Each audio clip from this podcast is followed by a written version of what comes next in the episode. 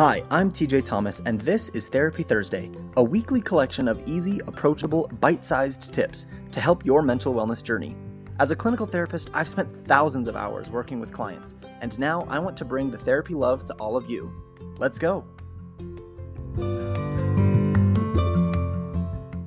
Hey guys, welcome back to Therapy Thursday. Today we're going to be talking about the four N's of dealing with emotions. Now, there is a lot that encompasses the world of therapy, mental health, emotional health. But one of the biggest challenges is dealing with those pesky emotions that come up. Whether you're someone who struggles with anxiety or depression or any sort of mood condition or not, emotions can just be hard.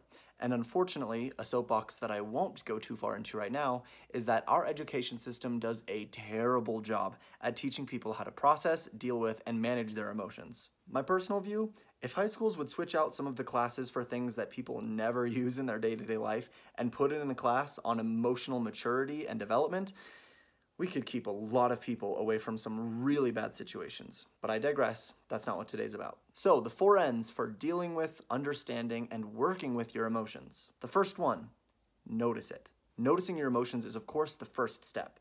You have to recognize that they're there. And this is unfortunately where a lot of people right off the bat get really tripped up they don't want to notice their emotions. They want to just push it down and ignore it and keep it all locked up tight so it never comes out. This is true for men especially. A lot of us men are taught culturally that we're only allowed two emotions basically anger and happiness. And anything outside of those two is too womanly or too feminine or whatever.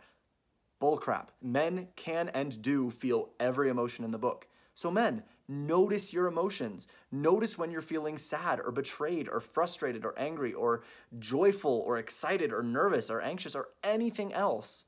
We don't just have to live in this world of I'm either happy, fine, or pissed off. We can do more than that. So that's the first thing is noticing your emotions. And recognize that we're saying notice because notice is without judgment. We're just noticing what's happening. We're not saying that it's good or bad or anything else. We're just saying, hey, this is how I'm feeling. And I may not really be sure why, but I'm noticing it. Notice the feeling. Notice how it feels emotionally, but notice also how it feels physically. Emotions will have a physical reaction in your body. This can be tenseness and tightness of muscles or in your throat or in your jaw or clenched fists or whatever it might be for you. Might be feeling really hot and flushed. There's so many ways that emotions play out. Just notice what you're feeling. The second N, name your emotions. Naming emotions is really, really powerful. This kind of goes into the first emotion, but sometimes we can't even name what we're feeling. And it really helps to be able to name it. If you need help with this, Talk to a friend or a family member, or better yet, a therapist. Naming your emotions takes so much power away. As the very wise Hermione Granger once said, fear of a name only increases fear of a thing itself. I've heard a lot of clients say things like, well, I don't want to get diagnosed because then I'll have that label on me forever. So what? Oftentimes, labels are good, they help you. Because if you're just feeling this mysterious emotion where you can't get out of bed and you don't know what to call it, that sucks. But if you can say, hey, that's depression.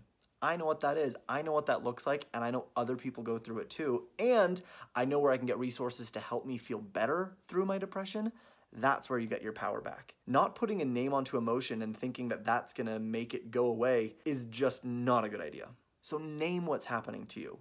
Put a label on it and say, hey, look, this is how I'm feeling. Now I know what to call it. Now let's deal with it. The third N for dealing with emotions is normalize it. You are not the only person on the planet going through this, even though it often feels like that. No matter what you're going through, there are 7 billion people on this planet, and I promise you that someone out there has gone through what you're going through. And chances are really good that they're going through it right now at the same time as you're going through it. Normalize your emotions. Recognize that we are human and we're supposed to have emotions. Emotions aren't just normal, they're good and important and healthy. Recognize that what you're going through, what you're struggling with, is okay. You don't have to feel shame or judgment or self loathing or any of those other things just because you're going through emotions, no matter what those emotions are, even if they're emotions that you don't logically agree with.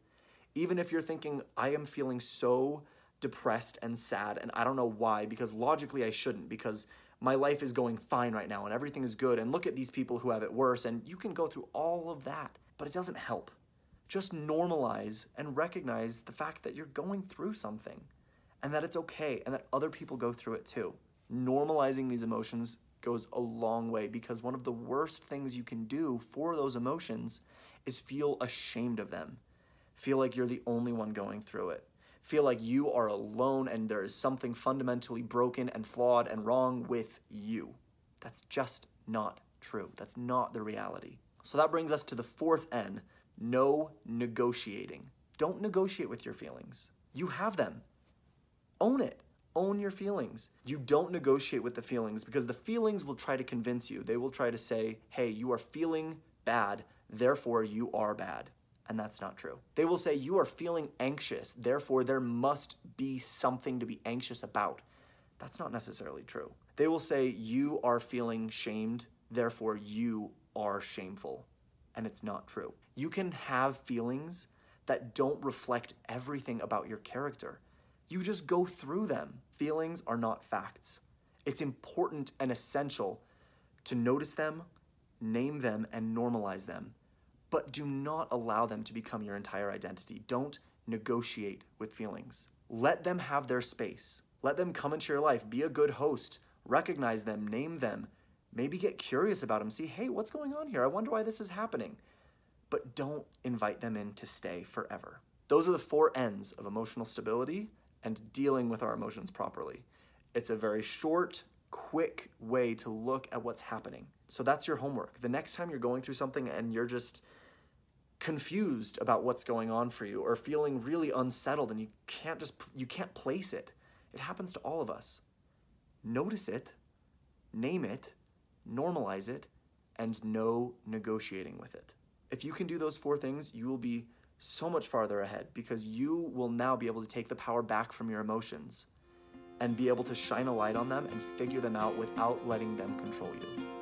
Again, this is just a start. If you need more help, reach out to a qualified therapist in your area and talk to someone. Whether that's in person or online, there's a lot of great resources out there. Thanks for joining us, and I'll see you next week.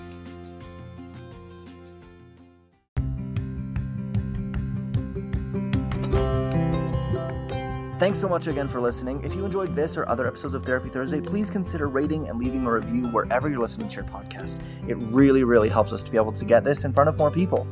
Of course, remember that this is a podcast, not therapy, and it should not replace any treatment by a licensed mental health care professional. And I invite you to follow me along on my Instagram at TJ Counseling for more mental health tips.